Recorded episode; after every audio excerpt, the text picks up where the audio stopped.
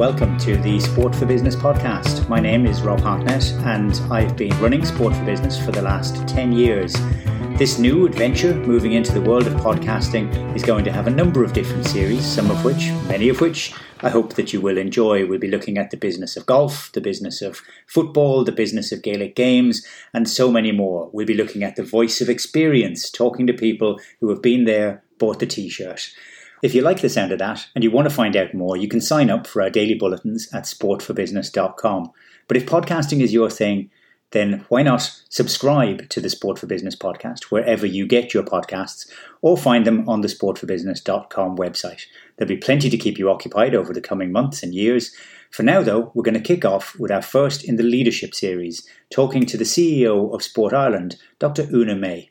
I stayed in, in Liverpool for 10 years in, in academia and eventually decided it was time to come back home to Ireland just as the Sports Council was being established and got a job with John Treacy. He was one of the first people through the doors before it was even officially the Sports Council. Um, I was appointed as a development officer. Time, participation the participation side of our business was not as heavily funded as the high performance end, and I, I, I took that as a mission to kind of improve on that.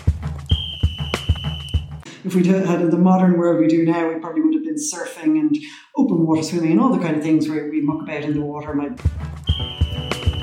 remember, I still remember this day doing the Ballyferriter half marathon when I was about 12 or 13 in a pair of Penneys runners, which really were not fit for purpose, and winning a lampshade or something like that. Over the coming weeks, we're going to be carrying interviews in a similar vein with some really high powered individuals that are shaping and defining the way that we look at sport in this country.